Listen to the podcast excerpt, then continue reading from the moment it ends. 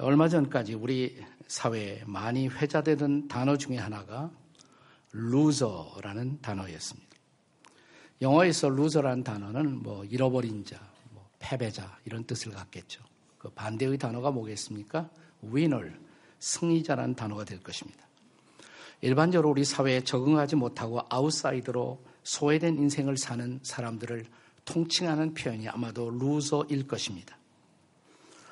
어, 빅뱅이라는 그 아이돌 그룹이 부른 어, 그 노래 가운데 loser라는 그런 노래가 있더라고요. 그 가사가 바로 우리 사회에서 사용하는 loser의 의미를 잘 담아내고 있습니다. 들어보세요.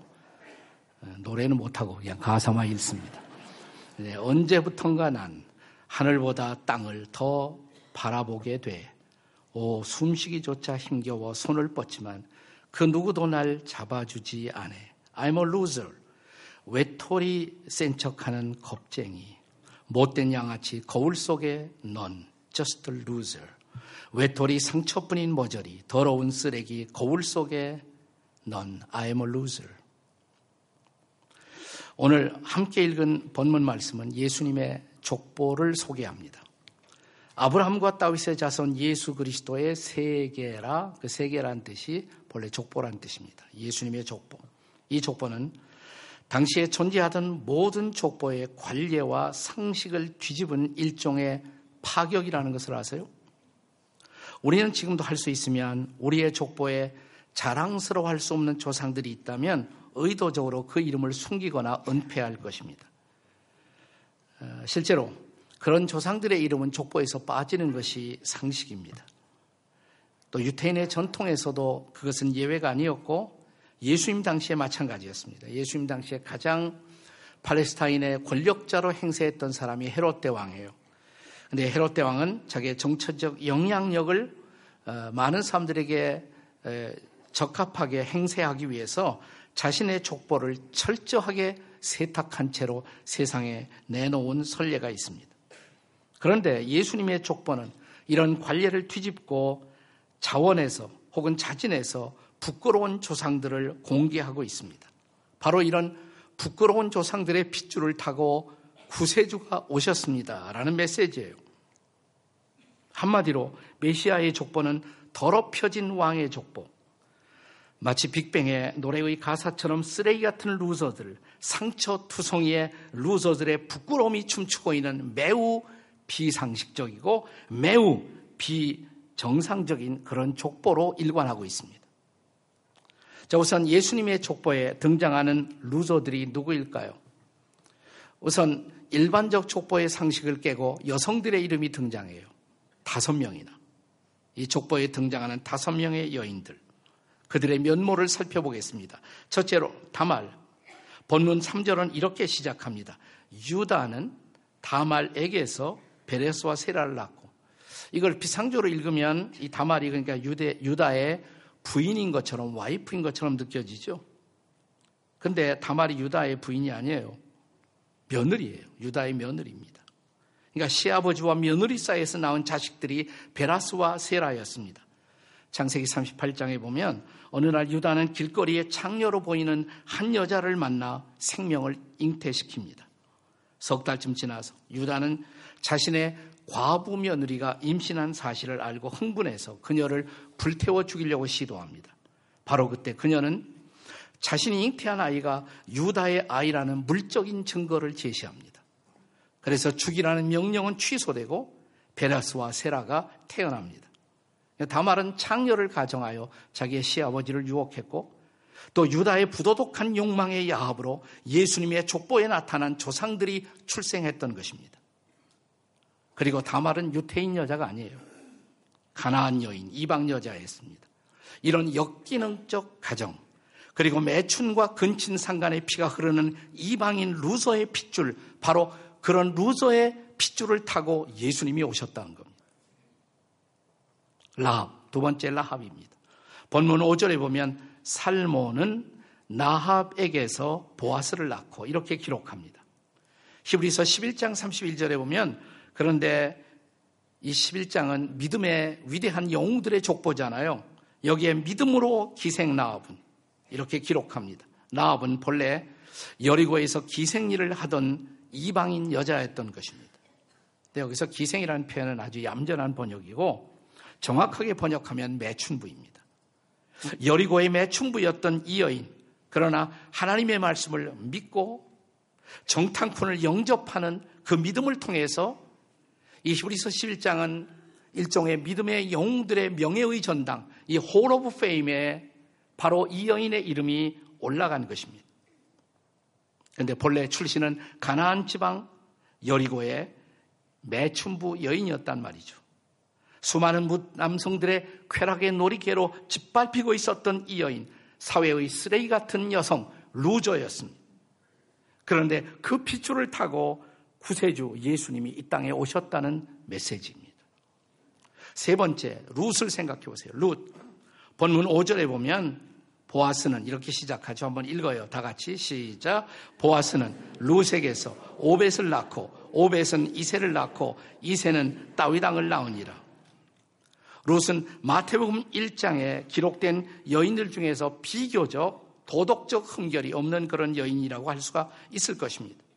하지만 그녀도 소위 mainstream 유태인들의 시각에서 본다면 예수님의 족보에 이름이 올라갈 만한 자격은 없어요.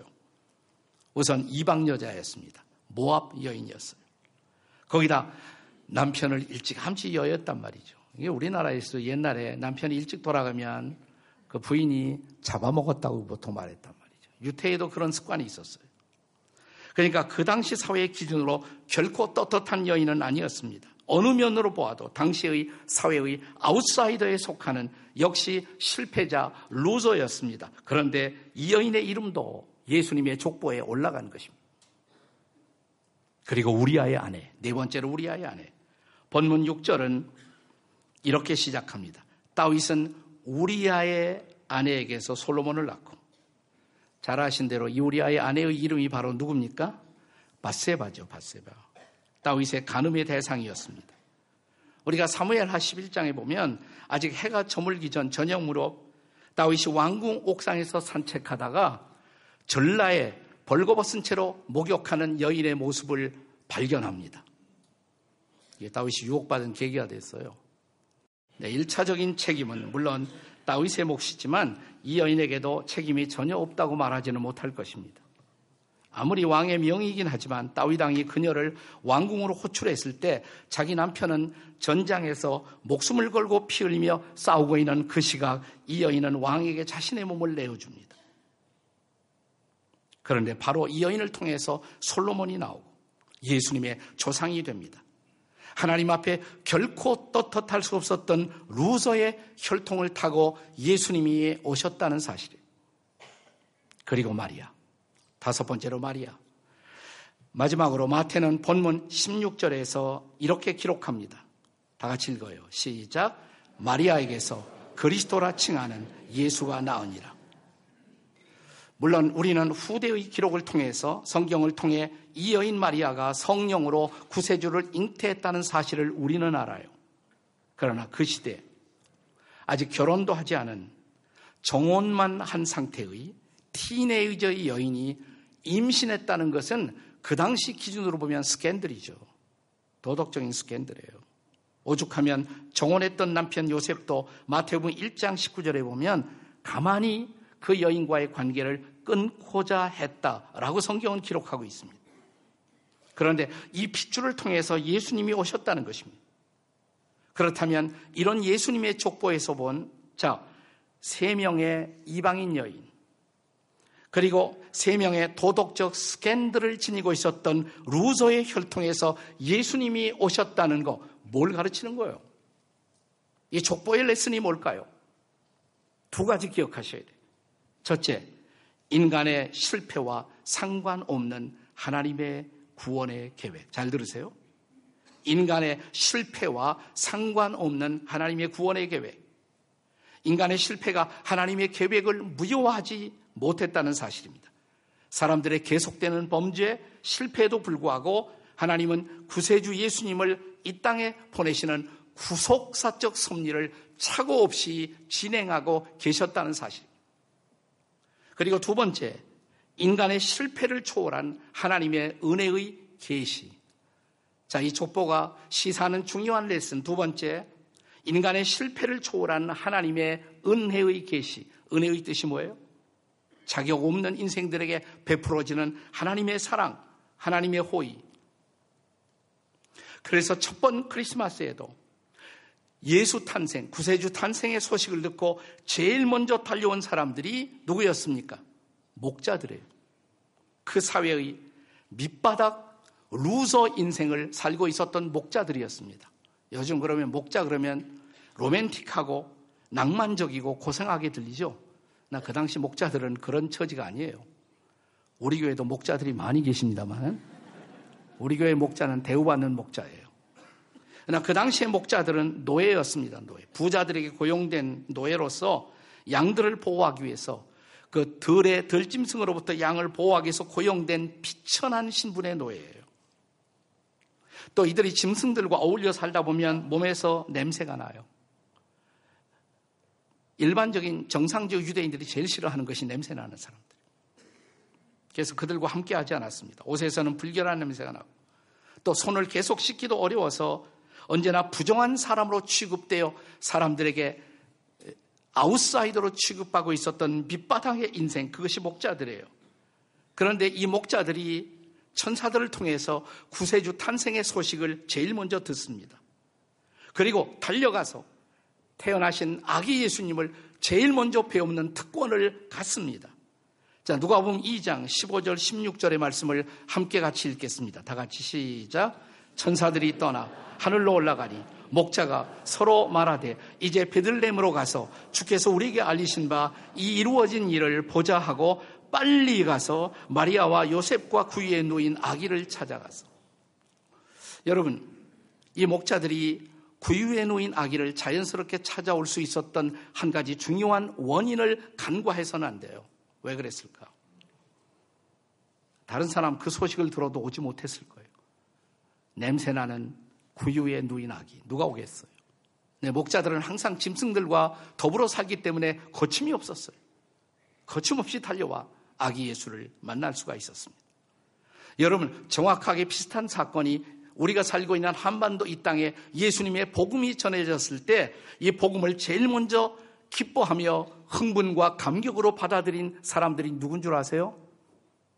이 땅의 루저들. 특별히 그 당시에 백정들이었어요. 백정들. 팔레스타인의 목자에 비교될 수 있는 이 땅의 인생들이 그 당시에는 백정들이었습니다. 백정은 사람 취급을 받지 못했어요. 그들에게 성은 있었지만 이름이 없어요. 백정들은 이름을 가질 수가 없었어요. 자, 그런데 이 땅에 처음 초대교회가 한반도에 세워질 때 여러분 백정들의 교회가 있었다는 거 아세요? 그 교회가 어딨냐? 인사동 가셔서 북촌 쪽에 지금 관광객이 제일 많이 오는데 가다 보면 거기에 승동교회라고 있어요. 아세요? 승동교회? 네. 이 성동교회 처음 세워졌을 때 이름은 곤당골 교회예요. 곤당골 교회. 이렇게 생겼어요. 근데 이 교회의 별명이 백정들의 교회예요. 백정들의 교회. 이 교회 제1대 목사, 처음 이곳에 복음을 전한 분이 모삼열 세무엘 무어라는 선교사였습니다. 이분은 특별히 이 땅에 버림받은 백정들에게 관심을 갖고 그들에게 복음을 전했어요. 어느 날 백정 하나가 장티푸스에 걸려 죽어가는 모습을 보고 그를 들쳐업고 어디로 가느냐 하면 방금 세인 유일한 서양 의료원 제중원 거기 달려가요. 에비슨이라는 동료 선교사, 의료 선교사에게 부탁을 합니다. 이 사람 살려달라고. 이 사람이 살았어요. 너무 감사하겠죠.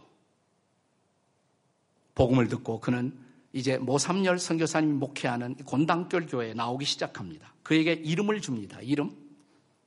네. 박성춘이라는 이름을 제공했어요.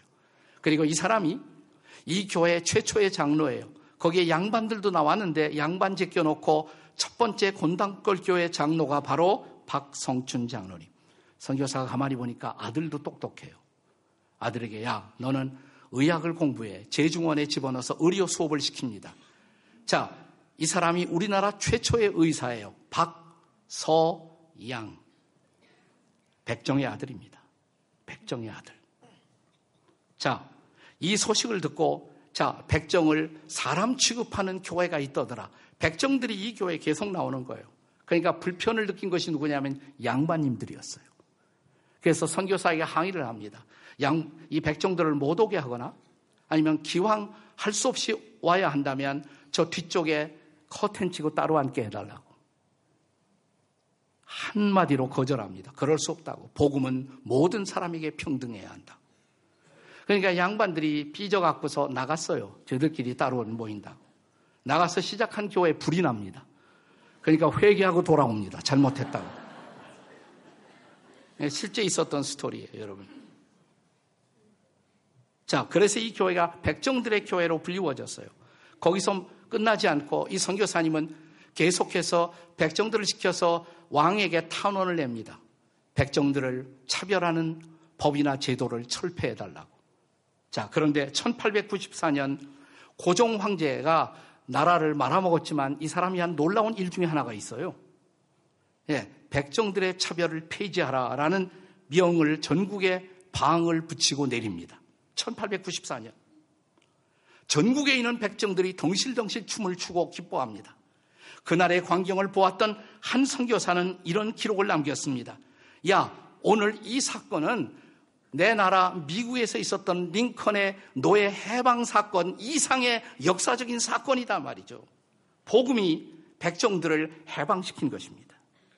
루저들을 해방시킨 놀라운 날이었어요. 사랑하는 여러분, 금년 한 해 저물어 가는데 나는 그동안 루저처럼 살아왔다 느끼는 분들이 계십니까? 기억하십시오. 예수님은 루저의 모습으로 루저들을 위해서 이 땅에 오신 분. 그러므로 복음은 루저들의 해방의 소식이며 성탄은 예수님이 루저들의 구세주로 오신 날 이것이 성탄인 것을 믿으시기 바랍니다. 내가 만약 나도 루저라고 느낀다면 어쩐지 되는 일이 없이 나는 이 사회에서 걸림돌이 되고 자꾸만 아웃사이더가 되고 이렇게 한 해를 살아왔다고 느끼신다면 기뻐하십시오. 오늘은 당신의 해방의 날, 당신의 구원의 날, 당신의 자유의 날, 이것이 성탄의 의미요. 이 기쁨을 주신 예수 그리스도의 선물인 것을 믿으시기를 주의 이름으로 축복합니다. 메리 크리스마스.